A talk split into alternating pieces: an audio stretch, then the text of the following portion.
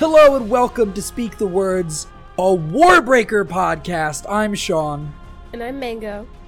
And this season, we, we hopped through the perpendicularity, we took a quick trip across Shadesmar, went to Nalthis, and we're talking about Warbreaker. We, we I left have no Roshar. Idea what the fuck you just said, but okay. I know. And I just, I, I really like to use a lot of words that you don't know the context of what they mean, because I think it's funny. And I will do anything to amuse myself. But we're on Nalthis this season, hanging out with the likes of Siri, and Vivenna, and Lightsong, and Vasher, and most importantly, Nightblood. Before we jump into the episode, I just want to tell you guys that we have a Discord server. I'm going to start plugging stuff at the beginning, because I don't think... I don't think it's smart to plug it. I mean, I'm going to plug it at the end too, but like, I feel like more people are going to hear it if I do it now. So we have a Discord server. It yep. is, uh, the link to do to, to join that is in the episode description. And it's also uh, on our Twitter account as our pinned tweet, which our Twitter account is at SpeakStormlight on Twitter. Beyond that, Mango, what happened last time? Um... Well, so Siri is this girl that just, like, carefree, does whatever because she doesn't have to be important, and she likes not having to be important. Um, and her older sister, Vivenna, has been trained her whole life to marry the God King, who mm-hmm. this kingdom hates, um... but she has to marry him to, like, avoid a war, or at least delay a war. And their dad is like, hmm, I love Vivenna more than I love Siri, so I'm not going to marry off Vivenna, I'm sending Siri instead. And so Siri is now going off to marry the God King, and Vivenna's like, what the fuck, that was my whole purpose. What am I going to do now? And now she's making a plan to do something. Yeah, you, which you I'm assuming is probably to go fuck shit up in the other kingdom anyway. And then we have um, Lightsong, who um, is a returned. So he's basically treated like a god. Mm-hmm. And he has to absorb the breath or the power from people in order to live. Mm-hmm. Um, and he doesn't believe in the religion that he's a symbol of. Understandably. But, um... also, Sean didn't tell me this last time, but apparently they're canonically fucking shredded. Yeah, yeah, yeah. They're all, like, super hot. Because they're, like... They're, like... They're like Greek gods, essentially. They're like Adonises. They're, uh, they're all super hot. Mm. Why didn't you tell me this last time? I, I didn't think it was relevant. Of course it's relevant. Basically, we left off there with those three. You met one more character, who isn't like a super main character, but they are going to come back. So you should keep them in mind. Oh, it, was it the, like, guard dude that Siri was talking to? No. No, no. I'm talking about Vasher. Oh, Vasher, that dude. Yeah, Vasher and Nightblood. I forgot about him. Yeah, he, yeah, Vasher... he basically absorbed this one guy's breath who had, like, lots of it. And then killed him. And that's it. And... he recovered his talking sword. Oh yeah. And Nightblood. the way he the way he recovered it, the guards had taken it because he was in a prison. And when he went into the guards' room, everybody in there was dead, and the the sword the wasn't sword, even fully unsheathed. No, it was through somebody's chest, sheath without all. being unsheathed. Yeah, it was just just a little unsheathed, and he and he put it he, he put it back in. It was just you just saw a little Jeez. hint of a black blade underneath the, the silver sheath, but um, those those poor fucks were all dead. they, they they met their maker. Now, Episode two, starting off with chapter four.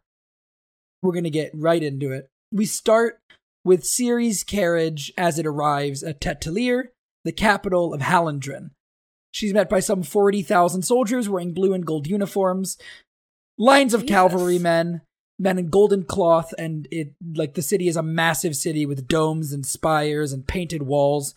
She's blown away by the display, and it's also clearly unnerving her guards that uh, accompanied her from home. A man in blue and silver rides up to her. Lady Cicerina, uh, Cicerina Royal, I am Treledees, High Priest of His Immortal Majesty, Susebron the Grand, returned God and King of Hallandren. You will accept this token honor guard to guide you to the court of the gods. Without waiting, the priest turned and rode on into the city. Her carriage rode on with her soldiers, uh, staying close. They're coming out of like this jungle onto what essentially looks like a beach with palm trees and soil mixed with sand. Hmm. Her view of the landscape soon grew obstructed by the vast field of soldiers who stood at attention on either side of the road. Austere god of colors, one of Ciri's guards whispered. They're lifeless. And uh, lifeless is capitalized. He was right. Under their colorful uniforms, the Hallandren troops were a dull gray. Their eyes, their skin, even their hair, all had been drained completely of color, leaving behind a monochrome. Those can't be lifeless, she thought. They look like men. She'd imagined lifeless as skeletal creatures, the flesh rotting and falling from the bones. They were, after all, men who had died, then been brought back to life as mindless soldiers. But these that she passed looked so human. There was nothing to distinguish them save for their lack of color and the stiff expressions on their faces. That, and the fact that they stood unnaturally motionless. No shuffling, no breathing, no quivers of muscle or limb. Even their eyes were still. They seemed like statues, particularly considering their gray skin. And I'm going to marry one of these things, Siri thought. But no. Returned were different from lightless, and both, or lifeless, and both were different from drabs, which were people who had lost their breath. So we've got the returned, who have died and come back and are super hot. We've got the lifeless, who have died and been brought back and are not super hot. And then the drab is the term for just the normal people that get get their breath taken.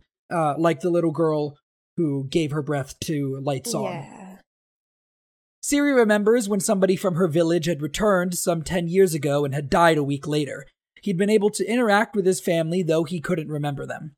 Siri had expected to find obscenely huge walls and clashing colors, but found the city to be much more beautiful than she'd imagined.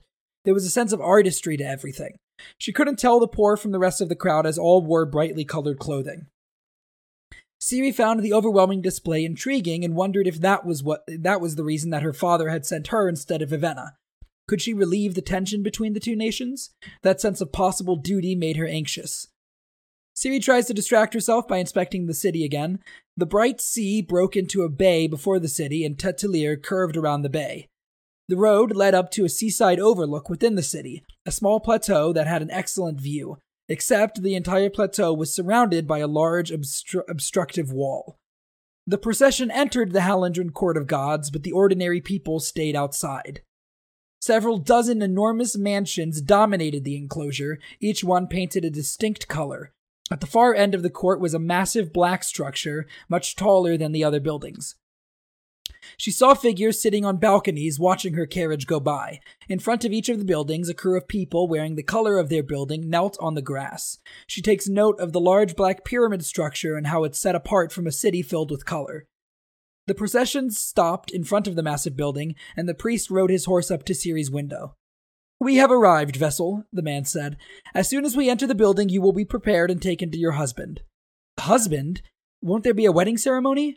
The priest smirked. The God King does not need ceremonial justification. You became his wife the moment he desired it. Siri shivered. I was just mm. hoping that maybe I could see him before, you know. The priest shot her a harsh look. The God King does not perform for your whims, woman. You are blessed above all others, for you will be allowed to touch him, if only at his discretion. Do not pretend that you are anything other than you are. You have come because he desires it, and you will obey. Otherwise, you will be put aside, and another will be chosen in your place, which I think might bode unfavorably for your rebel friends in the Highlands. The priest turned his horse, then clopped his way toward a large stone ramp leading up to the building. The carriage lurched into motion, and Ciri was drawn toward her fate. And that's the end of chapter four. Huh. I don't like that. yeah, yeah, neither did I. I was super uncomfortable at the beginning of this book and was not really into it. Mm-hmm. Chapter five. This will complicate things, Vasher thought, standing in the shadows atop the wall that enclosed the Court of Gods. What's wrong? Nightblood asked. So the rebels actually sent a princess. Doesn't change your plans. Vasher waited, watching, as the new queen's carriage crept up the incline and disappeared into the palace's maw. What? Nightblood demanded. Even after all these years, the sword reacted like a child in many ways. She'll be used. I doubt we'll be able to get through this without dealing with her. He hadn't believed that the Idrians would actually send royal blood back to T'Telir. They'd given up a pawn of terrible value. Vasher turned away from the court, wrapping his sandaled foot around one of the banners that ran down the outside of the wall. Then he released his breath. Lower me, he commanded. The large tapestry sucked hundreds of breaths from him. The tapestry twisted, a thing alive, and formed a hand, which picked Vasher up. As always, the Awakening tried to imitate the form of a human.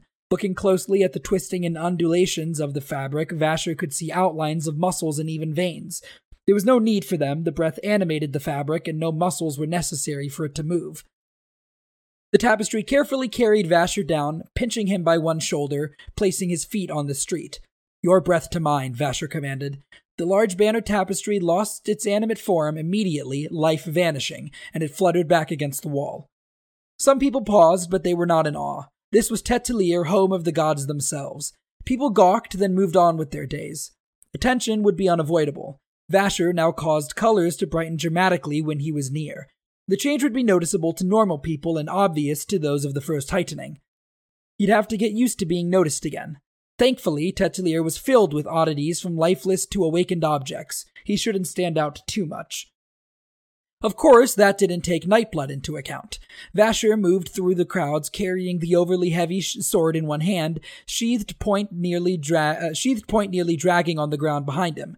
Some people shied away from the sword immediately. Others watched it, eyes lingering far too long. Perhaps it was time to stuff Nightblood back in the pack. Oh, no you don't!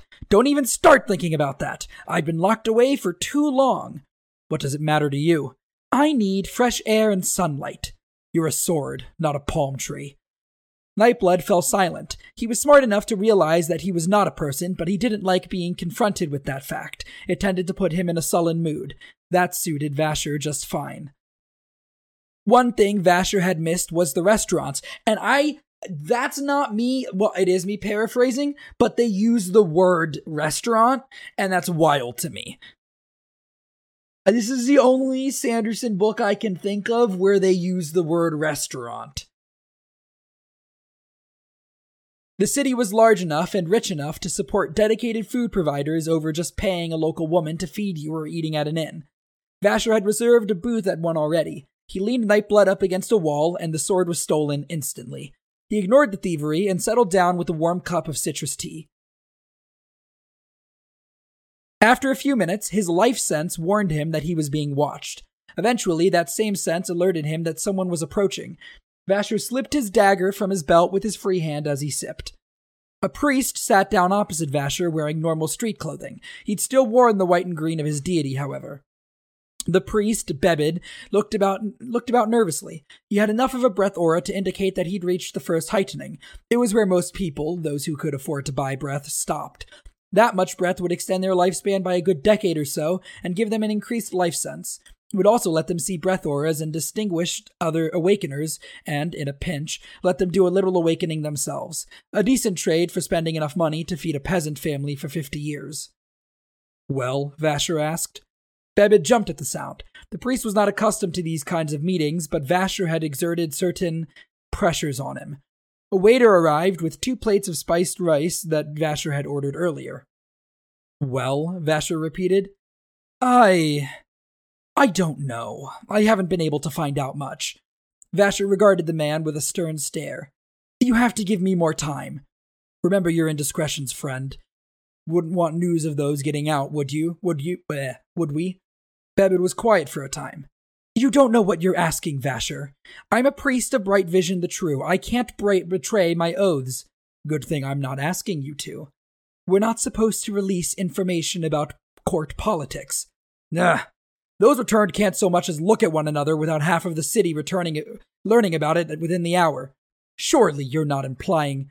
Vasher gritted his teeth, bending his spoon with his finger in annoyance. Enough, Bebid. We both know that your oaths are all just part of the game, and I really hate games. There have been rumors. This goes beyond simple court politics, Vasher, beyond games played between gods. This is something very real and very quiet. Quiet enough that even observant priests only hear hints of it. Vasher continued to eat. There is a faction of the court pushing to attack Idris, though I can't fathom why. Don't be an idiot. We both know Hallandren has sound reasons to slaughter every person up in those highlands. Royals, Bebid said. Vasher nodded. They were called rebels, but those rebels were the true Hallandren royal family. Mortal men though they might be, their bloodline was a challenge to the court of gods. Any good monarch knew that the first thing you did to stabilize your throne was execute anyone who had a better claim to it than you did. After that, it was usually a good idea to execute everyone who thought they might have claim. So, you fight, Hallandren wins. What's the problem? It's a bad idea, that's the problem. A terrible idea. Kalad's phantoms, man. Idris won't go easily, no matter what people in the court say. This won't be like squashing that fool Vahr. The Idrians have allies from across the mountains and the sympathies of a dozen of dozens of kingdoms. What some are what some are calling a simple quelling of rebel factions could easily spin into another many-war. Do you want that? Thousands upon thousands dead, kingdoms falling to never rise again, all so we can grab a little bit of frozen land nobody really wants. The trade passes are valuable. Huh. The Idrians aren't foolish enough to raise their tariffs too high. This isn't about money, it's about fear. People in the court talk about what might happen if the Idrians cut off the passes, or what may happen if the Idrians let enemies slip through and besiege T'Telir. If this were about money, we'd never go to war. Hallandren thrives on its dye and textiles trade. You think that business would boom in war? We'd be lucky not to suffer a full economic collapse. And you assume that I care about Hallandren's economic well-being. Ah, uh, yes. I forgot who I was talking to. What do you want, then? Tell me so we can get this over with. Tell me about the rebels. The Idrians? We just talked, not them. The ones in the city. They're unimportant now that Vahr is dead, the priest said with a wave of his hand. Nobody knows who killed him, by the way. Probably the rebels themselves. Guess they didn't appreciate his getting himself captured, eh? Vasher said nothing. Is that all you want? I need to contact the factions you mentioned. The ones who are pushing for war against Idris. I won't help you enrage the... Do not presume to tell me what to do, Bebid. Just give me the information you promised and you can be free of all of this. Vasher, I can't help. My lady isn't interested in these kinds of politics and I move in the wrong circles. All right. Who then? Bebid relaxed, using his napkin to wipe his brow. I don't know. Maybe one of Mercy Star's priests. You could also try Bluefingers, I suppose. Bluefingers. That's an odd name for a god. Bluefingers isn't a god. That's just a nickname. He's the High Palace Steward, head of the scribes. He's pretty, pretty, he pretty much keeps the court running. If anyone knows anything about this faction, it will be him. Of course, he's so stiff and straight you'll have a hard time breaking him. You'd be surprised. I got you, didn't I? I suppose. Vasher stood. Pay the waiter when you leave, he said, grabbing his cloak off its peg and wandering out. He could feel a darkness to his right. He walked down the street, then turned down an alley where he found Nightblood, still sheathed, sticking from the chest of the thief who had stolen him. Another cut purse lay dead on the alley floor. Vasher pulled the sword free, then snapped the sheath closed. It had only been opened a fraction of an inch, and did up the clasp. You lost your temper in there for a bit. I thought you were going to work on that. Guess I'm relapsing. Nightblood paused. I don't think you ever really unlapsed in the first place. That's not a word, Vasher said, leaving the alley. So, you're too worried about words. That priest, you spent all those words on him, then you just let him go. It's not really how I would have handled the situation. Yes, I know. Your way would have involved making several more corpses. Well, I am a sword, Nightblood said with a mental huff. Might as well stick to what you're good at. We cut We cut to Lightsong's P O V. Yay! Lightsong sat on his patio watching his new queen's carriage pull up to the palace. Well, this has been a pleasant day, he remarked. You're that happy to have a queen, Llarimar asked. I'm that happy to have avoided petitions for the day thanks to her arrival. What do we know about her? Not much, Your Grace. The Idrian surprised us by not sending the eldest daughter as planned. They sent the youngest in her stead. Interesting. Ooh. Uh, she's only seventeen years old. I can't imagine being married to the God King at her age. Uh, I can't imagine... Hang on, no, no, it's okay. There's a joke. There's a joke here. Okay, so, so, so Llarimar just said, I can't imagine being married to the God King at her age. I can't imagine you being married to the God King at any age, Scoot, Lightsong said. Then he pointedly cringed. Actually, yes, I can imagine it, and the dress looks painfully inelegant on you. Make a note to have my imagination flogged for insul- its insolence in showing me that particular sight. I'll put it in line right behind your sense of decorum, Your Grace. Don't be silly, I haven't had one of those in years. He leaned back, trying to decide what the Idrians were signaling by sending the wrong princess. Two potted palms waved in the wind, and Lightsong was distracted by the scent of salt on the incoming sea breeze. I wonder if I sailed that sea once, he thought. A man of the ocean? Is that how I died? Is that why I dreamed of a ship? He could only vaguely remember that dream now. A red sea, fire, death, killing, and battle. He was shocked as he suddenly remembered his dream in more vivid detail. The sea had been red as it reflected the magnificent city of T'Telir engulfed in flames. He could almost hear people crying out in pain. He could nearly hear... what? Soldiers marching and fighting in the streets? Lightsong shook his head, trying to dispel the phantom memories. The ship he'd seen in his dream had been burning too, he now remembered. It didn't have to mean anything. Everyone had nightmares. But it made him uncomfortable to know that his nightmares were seen as prophetic omens. Oh, sit down and stop looming over me. You're making the buzzards jealous. Llarimar raised an eyebrow. And which buzzards would that be, Your Grace? The ones who keep pushing for us to go to war, Lightsong said, waving a hand. The priest sat down and relaxed. He'd been stiff and formal at all times the first few years, but Lightsong had worn him down. I don't know, Your Grace. I don't like this. The queen's arrival? Llarimar nodded. We haven't had a queen in the court for some thirty years. I don't know how the factions will deal with her. Lightsong rubbed his forehead. Politics, Llarimar, you know I frown on such things. Your Grace, you are, by default, a politician. Don't remind me, please. I should very well like to extract myself from the situation. Do you think perhaps I could bribe one of the other gods to take control of my lifeless commands? I doubt that would be wise. It's all part of my master plan to ensure that I become totally and redundantly useless to this city by the time I die. Again. Redundantly useless. Of course. Regular uselessness wouldn't be enough. I am, after all, a god. Lightsong relaxed and tried to push his dreams out of his mind. He could tell Llarimar about them in the morning, and maybe the priest could use them to push for peace with Idris. Daedalin not sending his eldest would spark more debate in the court, more talk of war. Still, Llarimar said as if talking to himself, they did send someone. That is a good sign, surely. An outright refusal would have meant war for certain. And whoever certain is, I doubt we should get have a war for him, Lightsong said idly. War is, in my divine opinion, even worse than politics. Some say the two are the same, Your Grace. Nonsense. War is far worse. At least where politics is going on, there are usually nice hors d'oeuvres. What will the Idrian rebels, Idrian rebels do now, do you think? Here's the thing, Scoot. The Idrians don't consider themselves to be rebels. They're not sitting up in their hills waiting for the day when they can return in triumph to Hallandren. This isn't their home anymore. Those peaks are hardly a kingdom. They're enough of a kingdom to control the area's best mineral deposits, four vital passes to the north, and the original royal line of the original Hallandren dynasty. They don't need us, my friend. And the talk of Idrian dissidents in the city, ones rousing the people against the court of gods? Rumors only.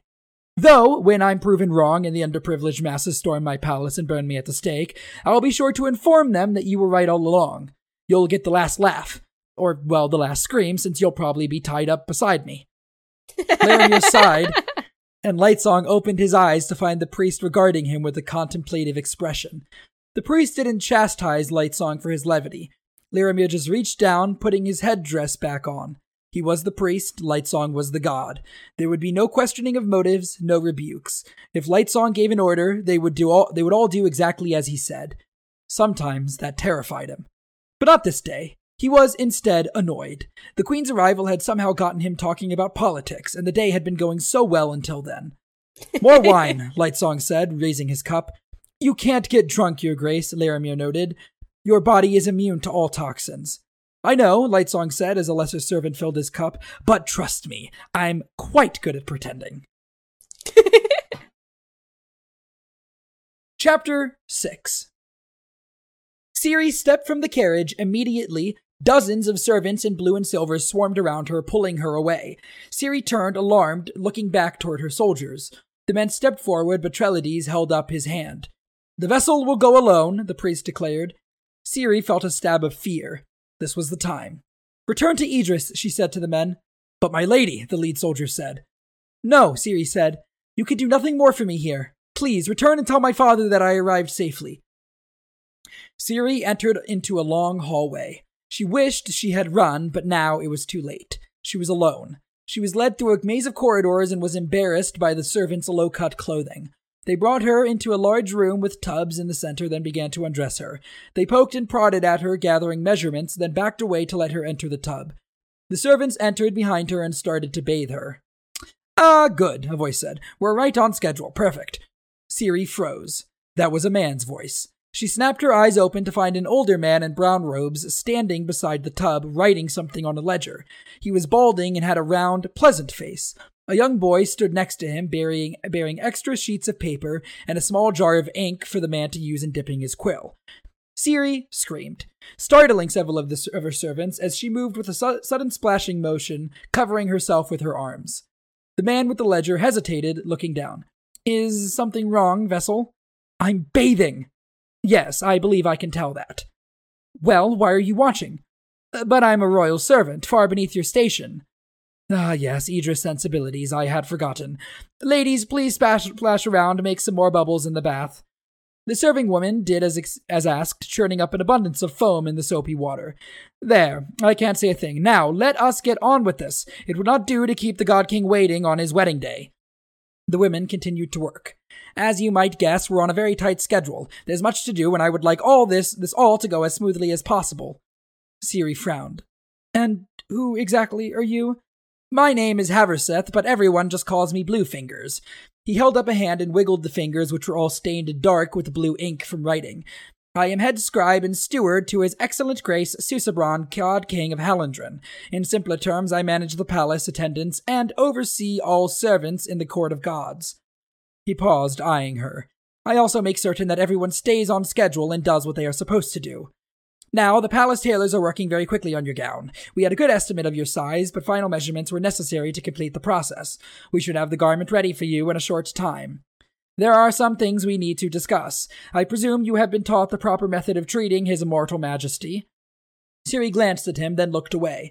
She probably had been taught, but she didn't remember, and either way, she wasn't in a frame of mind to concentrate. Ah, well then, this could be interesting. Allow me to give you some suggestions.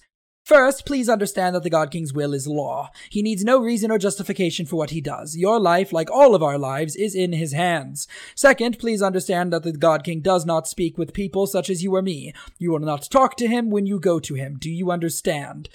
Siri spit out a bit of soapy water. You mean I'm not even able to ta- speak with my husband? I am afraid not. None of us can. Then how does he make judgments and rulings? The Council of Gods handles the kingdom's more mundane needs. The God King is above the day-to-day governance. When it is necessary for him to communicate, he gives his judgments to his priests, who then reveal them to the world. It is unconventional that you are allowed to touch him. Fathering a child is a necessary encumbrance for him. It is our job to present you in as pleasing a way as possible and to avoid, at all costs, irritating him. Austere God of colors. What kind of creature is this? Bluefingers eyed her. I know something of your temperament, Vessel. We have, of course, researched the children of the Idrian monarchy. Allow me to be a little more personal and perhaps a little more direct than I would prefer. If you speak directly to the God King, he will order you executed. Unlike your father, he is not a man of patience. I cannot stress this point enough. I realize that you are accustomed to being a very important person. Indeed, you still are that important, if not more so. You are far above myself and these others. However, as far as you are above us, the God King is even farther above you. His Immortal Majesty is special. The doctrines teach that the earth itself is too base for him. He is one who achieved transcendence before he was even born, but even then returned to bring his people blessings and visions. You are being given a special trust. Please do not betray it, and please do not provoke his anger. Do you understand? Siri nodded. She felt rage inside, rage at knowing something horrible was coming and being unable to do anything to stop it. The servant woman finished. Ah, finished are we? Excellent. You and your ladies are efficient at, as always, Jalan. Let us proceed, then. Siri got out of the tub, entered another one to be rinsed off, and then entered a third one to have perfum- perfume applied. Finally, she was finished, and the servants dressed, uh, dressed her in a blue robe. You may turn around, she told the steward. Excellent. Quickly now, we still have much to do. They moved into another room. His Majesty is associated with no single hue, Bluefingers said, waving to the bright colors of the room as the women led Siri to the plush chair. He represents all colors in each of the iridescent tones. Therefore, each room is decorated with a different shade. The servant girls tried to brush Siri's hair but had trouble, so they just ended up cutting it. Then, Siri closed her eyes and focused. She wasn't certain how she did it. The royal locks had always been part of her life. Altering them was like moving any other muscle to her, if more difficult. In a few moments, she was able to get the hair to grow. Several women gasped softly as the hair sprouted from Siri's head and moved down to her shoulders. Growing it made her feel hungry and tired, but it was better than letting the women fight snarls. Finished, she opened her eyes. Bluefingers was watching her with an inquisitive expression, his ledger held loosely in his fingers. That is... fascinating. The royal locks. We have waited quite some time for them to grace the palace again, Vessel. You can change the color at will? Yes, Siri said, some of the time at least.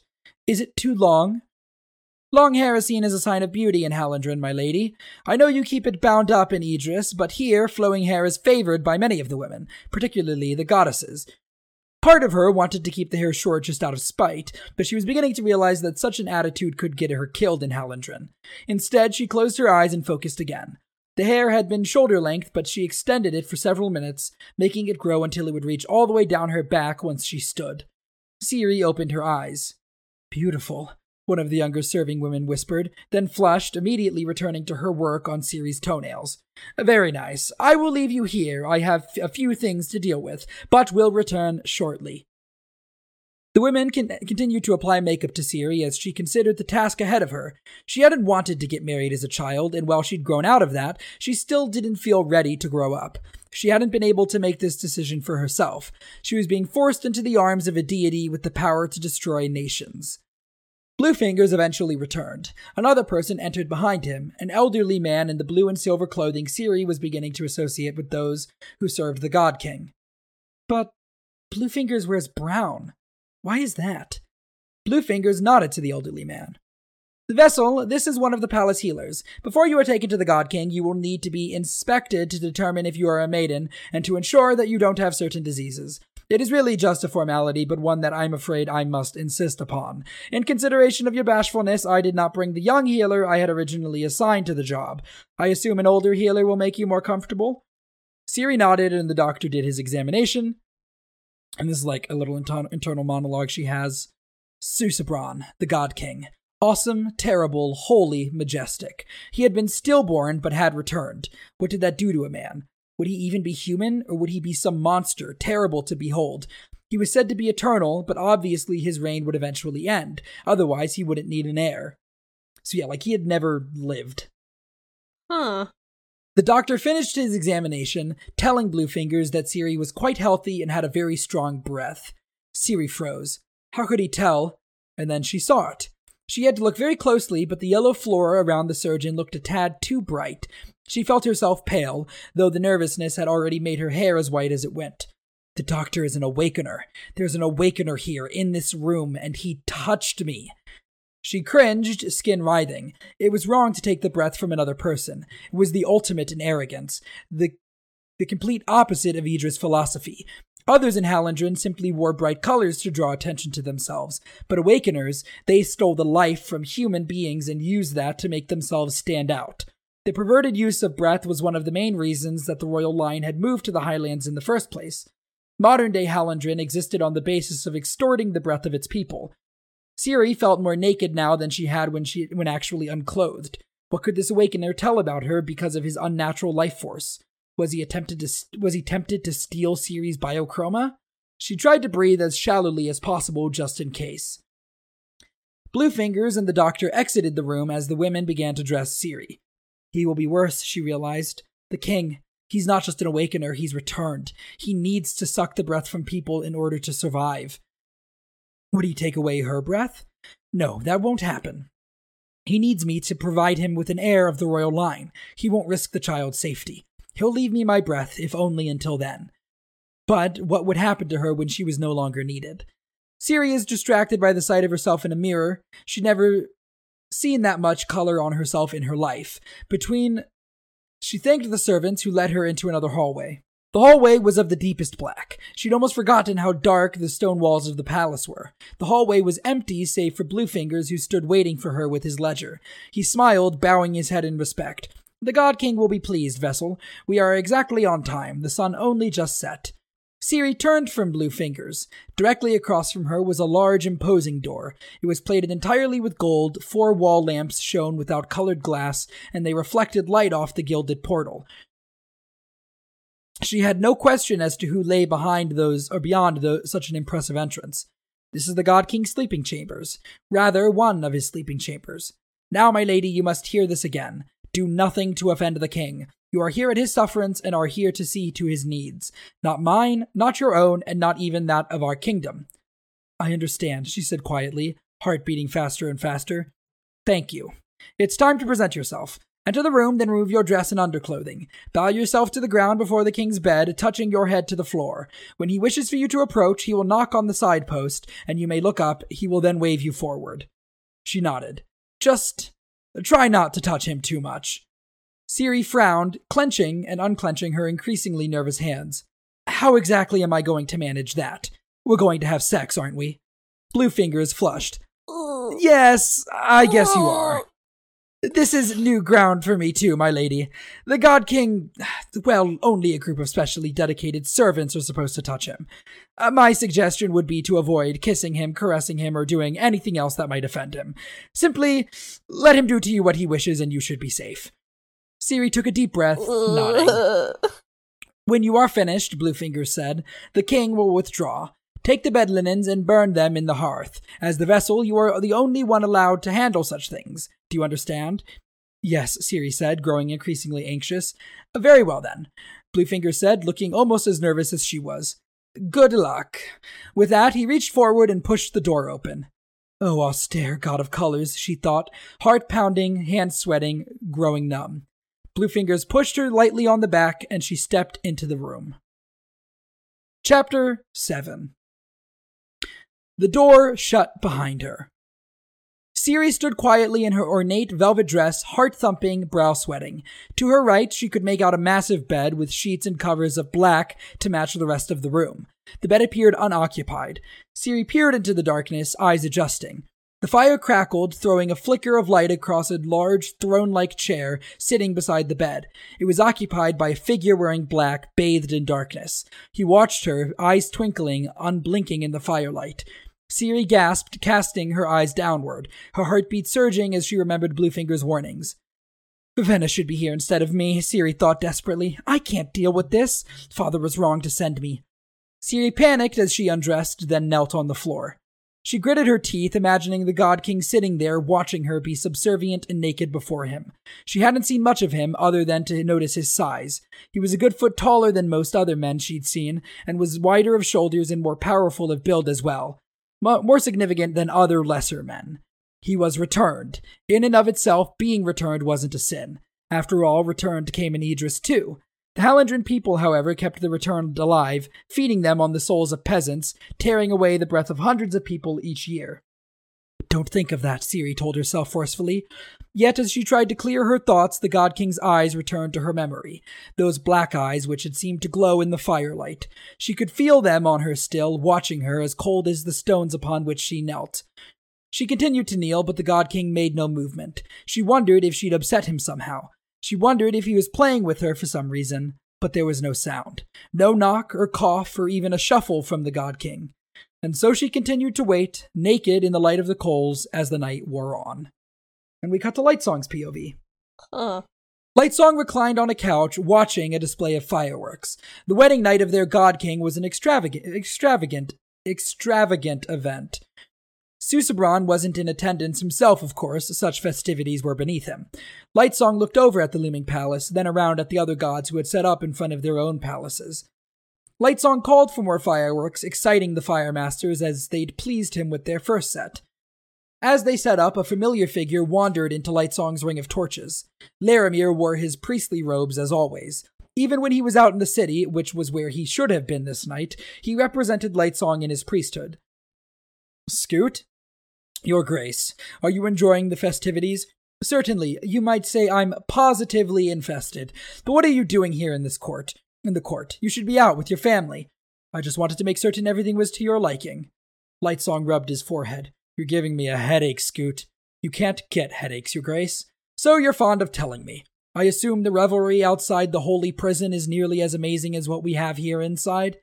Llarimar frowned at Lightsong's dismissive reference to the divine compound. The party in the city is fantastic, Your Grace. T'Telir hasn't seen a festival this grand in decades. Then I repeat that you should be out enjoying it. I just, Scoot, if there's one thing you can trust me to do competently, competently on my own, it's enjoy myself. I will, I promise in all solemnity, have a raving, ravishingly good time, drinking to excess and watching these nice men light things on fire. Now go be with your family. Llarimar paused, then stood, bowed, and withdrew. That man, Lightsong thought, sipping his fruity drink, takes his work far too seriously. A very important woman approached, wearing very little clothing. Blushweaver the Beautiful, Goddess of Honesty. This should be interesting, Lightsong thought, sm- Lightsong, Lightsong thought, smiling to himself. Her servants carried a couch to be set beside Lightsong's, and Blushweaver laid down on it. They flirt for a bit. Uh, it sucks. Lightsong is a yeah. funny character, and he has some good lines, but in the long run, it's just, like, not super important stuff. I- I'm gonna read this little exchange because it's funny. Blushweaver turned from the display. So you do find me beautiful. Of course, why, my dear, you're positively rank with beauty. You're literally part of the definition of the word. It's in your title somewhere, if I'm not mistaken. My dear Lightsong, I do believe that you're making sport of me. I never make fun of ladies, Blushweaver. Mocking a woman is like drinking too much wine. It may be fun for a short time, but the hangover is hell. Blushweaver paused. But we don't get hangovers, for we cannot get drunk. We can't? And why the blazes am I drinking all of this wine? Blushweaver raised an eyebrow. Sometimes, Lightsong, I'm not certain when you are being silly and when you're being serious. Well, I can help you with that one easily enough. If you ever conclude that I'm being serious, then you can be sure that you've been working too hard on the problem. Blushweaver tries to get him to go sleep with her, but he's reminded of the face of the woman in his dreams and declines the offer. Blushweaver shook her head. You confuse me sometimes, Lightsong. If it weren't for your reputation, I'd simply presume you to be shy. How could you have slept with Calmseer, but consistently ignore me? Calmseer was the last honorable returned this city has known, Lightsong thought, sipping his drink. Nobody left has a shred of her decency, myself included. Blushweaver stayed there, watching the fireworks. Lightsong had assumed she'd come for more than just light verbal sparring or to seduce him. She always had plans. Eventually, his hunch paid off. She turned from the fireworks, eyeing the dark palace of the God King. We have a new queen. I noticed, though admittedly only because I was reminded several times. They fell silent. Have you no thoughts on the matter? I try to avoid having thoughts. They lead to other thoughts, and if you're not careful, those lead to actions. Actions make you tired. I have this on rather good authority from someone who once read it in a book. Blushweaver sighed. You avoid thinking, you avoid me, you avoid effort. Is there anything you don't avoid? Breakfast. Blushweaver didn't react to this, which Lightsong found disappointing. She was too focused on the king's palace. Lightsong usually tried to ignore the large black building. He didn't like how it seemed to loom over him. Perhaps you should make an exception and give some thought to this particular situation. This queen means something. Lightsong turned his cup around his, in his fingers. He knew that Blushweaver's priests were among those who called most strongly for war in the court assembly. He hadn't forgotten his phantom nightmare from earlier, the vision of T'Telir on fire. That image refused to fade from his mind. He never said anything for or against the idea of war. He just didn't want to be involved. We've had queens before. Never one of the royal line. At least there hasn't been one since the days of Kalad the Usurper. Kalad. The man who had started the Many War, the one who had used his knowledge of biochromatic breath to create a vast army of lifeless and seize power in Hallandren. He had protected the kingdom with his armies, yet had shattered the kingdom as well by driving the royals into the highlands. Now they were back. Or at least one of them was. This is a dangerous day, Lightsong. What happens if that woman bears a child who isn't returned? Impossible. Oh, you're that confident. Of the returned, only the God King can en- can engender children, and they're always stillborn. Blushweaver shook her head. The only word we have for that is from the palace priests themselves, yet I've heard of discrepancies in the records. Even if we don't worry about those, there are plenty of other considerations. Why do we need a royal to legitimize our throne? Isn't three hundred years of rule by the court of gods sufficient to make the kingdom legitimate? Lightsong didn't respond. This marriage implies that we still accept royal authority. What happens if that king up in the highlands decides to take his lands back? What happens if that queen of ours in there has a child by another man? Who is the who is the heir? Who rules? The God King rules. Everyone knows that. He didn't rule three hundred years ago. The royals did. Then, after them, Kalad did. And after him, Peacegiver. Change can happen quickly. By inviting that woman into our city, we may have initiated the end of returned rule in Hallandren. She fell silent, pensive. Lightsong studied the beautiful goddess. It had been fifteen years since her return, which made her old for a returned. Old, wise, and incredibly crafty. Blushweaver glanced at him. I don't intend to find myself caught surprised like the royals were when Kalad seized their throne. Some of us are planning, Lightsong. You can join us if you wish. Politics, my dear. You know how I loathe it. You're the god of bravery. We could use your confidence. At this point, I'm only confident that I'll be of no use to you. Her face stiffened as she tried not to show her frustration. Eventually, she sighed and stood, stretching, showing off her perfect figure once more. You'll have to stand for something eventually, Lightsong. You're a god to these people. Not by my choice, my dear. She smiled, then bent down and kissed him softly. Just consider what I said. You're a better man than you give yourself credit for being. You think I'd offer myself to just anyone? He hesitated, then frowned. Actually, yes, I do. She laughed, turning as her servants picked up her couch. Oh, come now. There must be at least three of the other gods I wouldn't think of letting touch me. Enjoy the party and do try to imagine what our king is doing to our legacy up there in his chambers right now. She glanced back at him. Particularly if that imagining reminds you of what you just missed out on. She winked, then glided away. Lightsong sat back on his couch, then dismissed the Fire Masters with words of praise. As the minstrels began to play, he tried to empty his mind of both Blushweaver's ominous words and the visions of war that had plagued his dreams. He failed on both counts. And that is the end of the chapter. Hmm. Lightsong is like if Dalinar didn't want to do shit. He's like, I'm having visions, but I don't I don't want to get up. I'm comfortable. Chapter eight. Siri woke up the next morning, sore and uncomfortable after having spent the night on the floor of the God King's bedchamber. Black rugs, she thought, sitting in the middle of the rumpled blue dress, which she'd used as both blanket and pillow. Black rugs on a black floor with black furniture. These Hallandren certainly knew know how to run with a motif. The God King wasn't in the room. Siri glanced toward the oversized black leather chair where he'd spent much of the night. She hadn't noticed him leave. She'd gone the whole night untouched. She'd been less than respectful. She'd curled up and pulled her dress close. She'd even glanced at the chair a few times, having forgotten she wasn't supposed to look at him. He hadn't ordered her executed. Bluefingers had made her worry that the God King was volatile and quick to anger. Yet if that was the case, then he had held his temper with her. What else was he going to do? The Hallandren had waited for decades to get a royal princess to marry into their line of god-kings. She smiled. I do have some power. He couldn't just kill her, not until he had what he wanted. Everything in the room was built to be just a little bit bigger than normal, which made her feel extra short in, in it.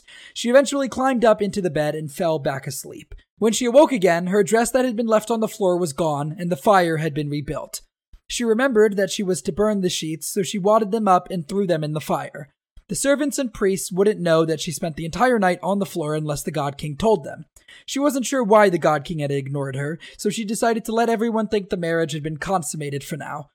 She opened the door to the room, revealing two dozen serving women kneeling outside. They quickly entered the room, carrying large chests, and opened them, revealing lots of clothing. Siri looked through them all, again shocked by all the colors, and finally picked an outfit. It was mostly acceptable, though it revealed her midriff. The serving women did her hair and applied her makeup and perfume. When she opened her eyes, perfume misting down around her, Bluefingers was standing in the room. "Ah, excellent," he said, servant boy standing obediently behind with ink, quill, and paper. "You're up already." Already, Siri thought. It has to be well past noon.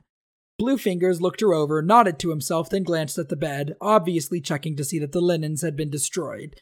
"Well, I trust that your servants will see to your needs, Vessel." With that, he began to walk away with the anxious tread of a man who felt he had far too much to do. "Wait," Siri said, standing, jostling several of her serving women. Bluefingers hesitated. "Vessel?" Siri floundered, uncertain how to express what she was feeling. "Do you know what I'm supposed to do? Do, Vessel? You mean in regards to..." He glanced at the bed. Siri flushed. "No, not that. I mean with my time. What are my duties? What is expected of me?"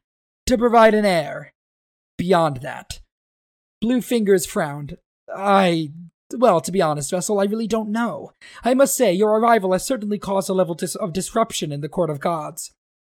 In my life, too, she thought, flushing slightly, hair turning red. Not that you're to blame, of course, but then... Well, I certainly wish I'd had more forewarning.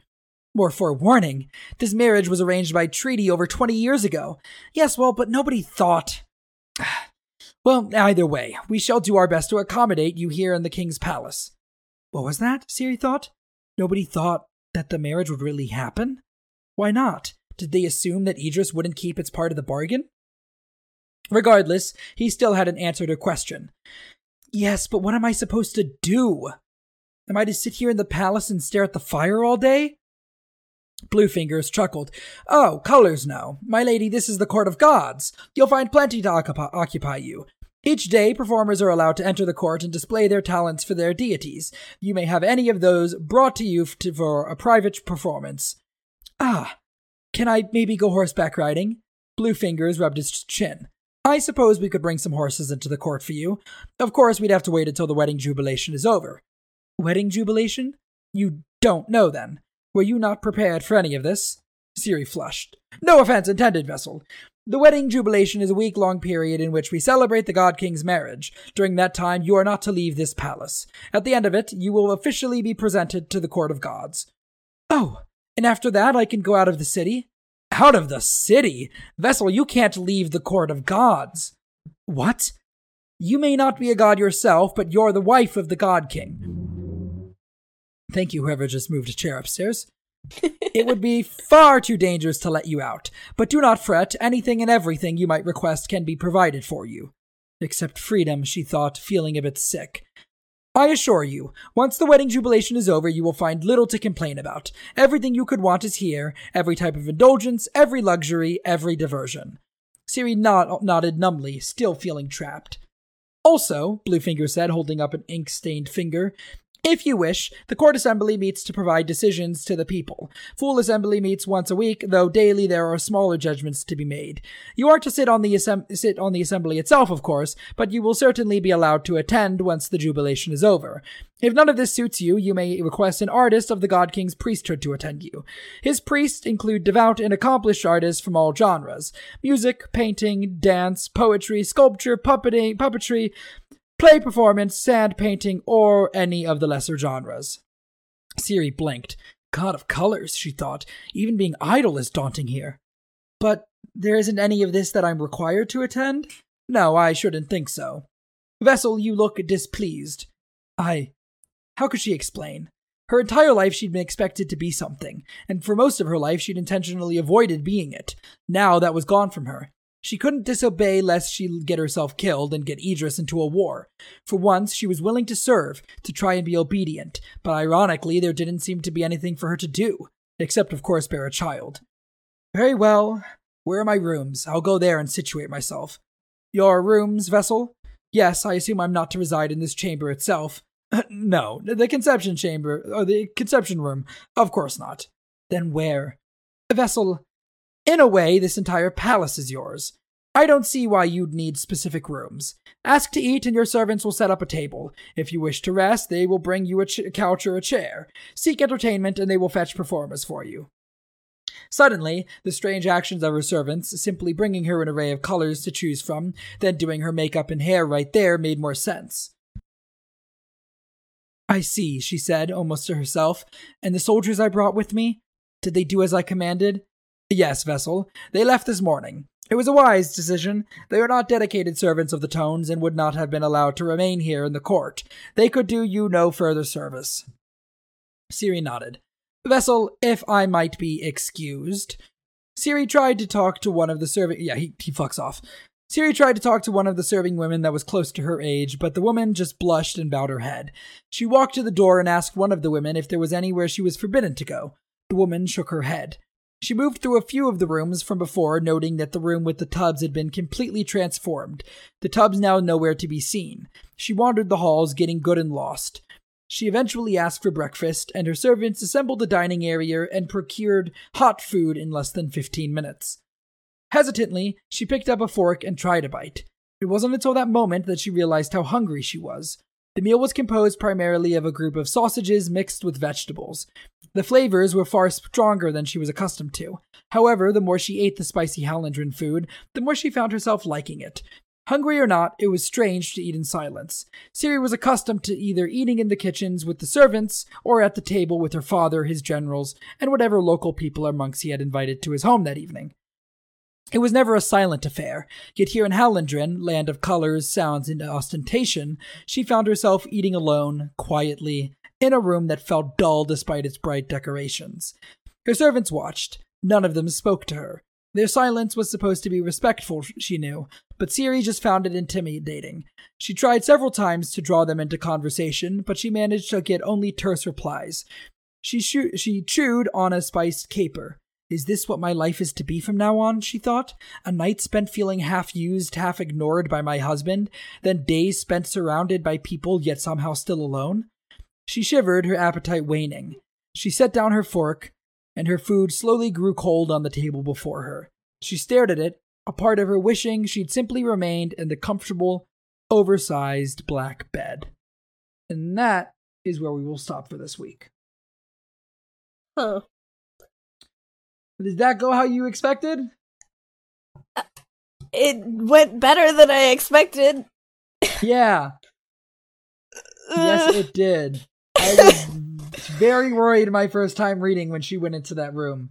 And very pleased how it ended up paving out. Uh, I'm so... I've never been so happy that nothing happened. This book... is a lot of politics. Mm. Um, you've got Vasher doing whatever Vasher is doing. So, like, uh, episode two. Yeah, yeah. Like, I mean, Vasher's doing whatever Vasher's doing. I mean, he's not really... Like, in that conversation he has with that priest, he's just kind of like, yeah, you guys are gonna do your thing, I guess, but I have my, like, I, you guys are gonna go to war, somebody will kill somebody, and I don't really care. But he has some agenda. I just need information. On something. Mm-hmm. Um, Lightsong is, like I said, the opposite of, Dal- or like, a worse Dalinar. He's having his, his visions. He's, He's a like lot of bravery, Dalinar. But he doesn't care about anything. No. He's like, I don't, I don't wanna. I don't want to do anything. He's stoner Dalinar. Um, Except not a stoner, because he probably can't get high either. But no, probably not. All time. That sucks. uh, that's awful. I understand why he hates his life. Uh, I'm kidding. Uh, and yeah, that's you got introduced to Bluefingers, who's mm. a supporting character. I really don't voice- like them referring to her as Vessel. Yeah, it kind of it dehumanizes. Sucks. Yeah, it's like they consider her higher than them, but then they de- dehumanize her. Well, like, she's well, just a a body to them that's going to bear the God King's kid. Yeah, and I hate it. Yeah, no, it's awful. It sucks. Except not anytime soon, apparently. Yeah, he didn't. He didn't. He didn't even talk to her. He didn't. He didn't make any noises. He didn't cough. He just kind of sat in his chair and, and did nothing. Just stared at her. Yep. And when she woke up on the floor later, he, he was nowhere to be found. Yep. Gone. Huh. But we'll find out. We'll find out something next week. I honestly am not super sure. I don't have notes past this point. Um, but I do know that the next chapter we're going to catch back up with Vivenna. Okay. Who was absent completely from this episode. She was. So yeah, next week we'll we'll catch back up with Vivenna. We'll mm-hmm. see what, what her grand plan is. I'm sure it's completely thought out and that this princess didn't just fly off with half a plan. I'm sure that's not what happened. Of course not. She's been trained her whole life to be smarter than that. Yeah. You'd think. Uh, regardless, Mango, where can people find you on the internet? You can find me on Twitch at Mango Asteroid, where um, sometimes I stream. Hopefully I'll be streaming some more, because I want to get to affiliate. But, yeah, where can people find you, Sean? You guys can follow me on Twitter at Sean underscore AFK.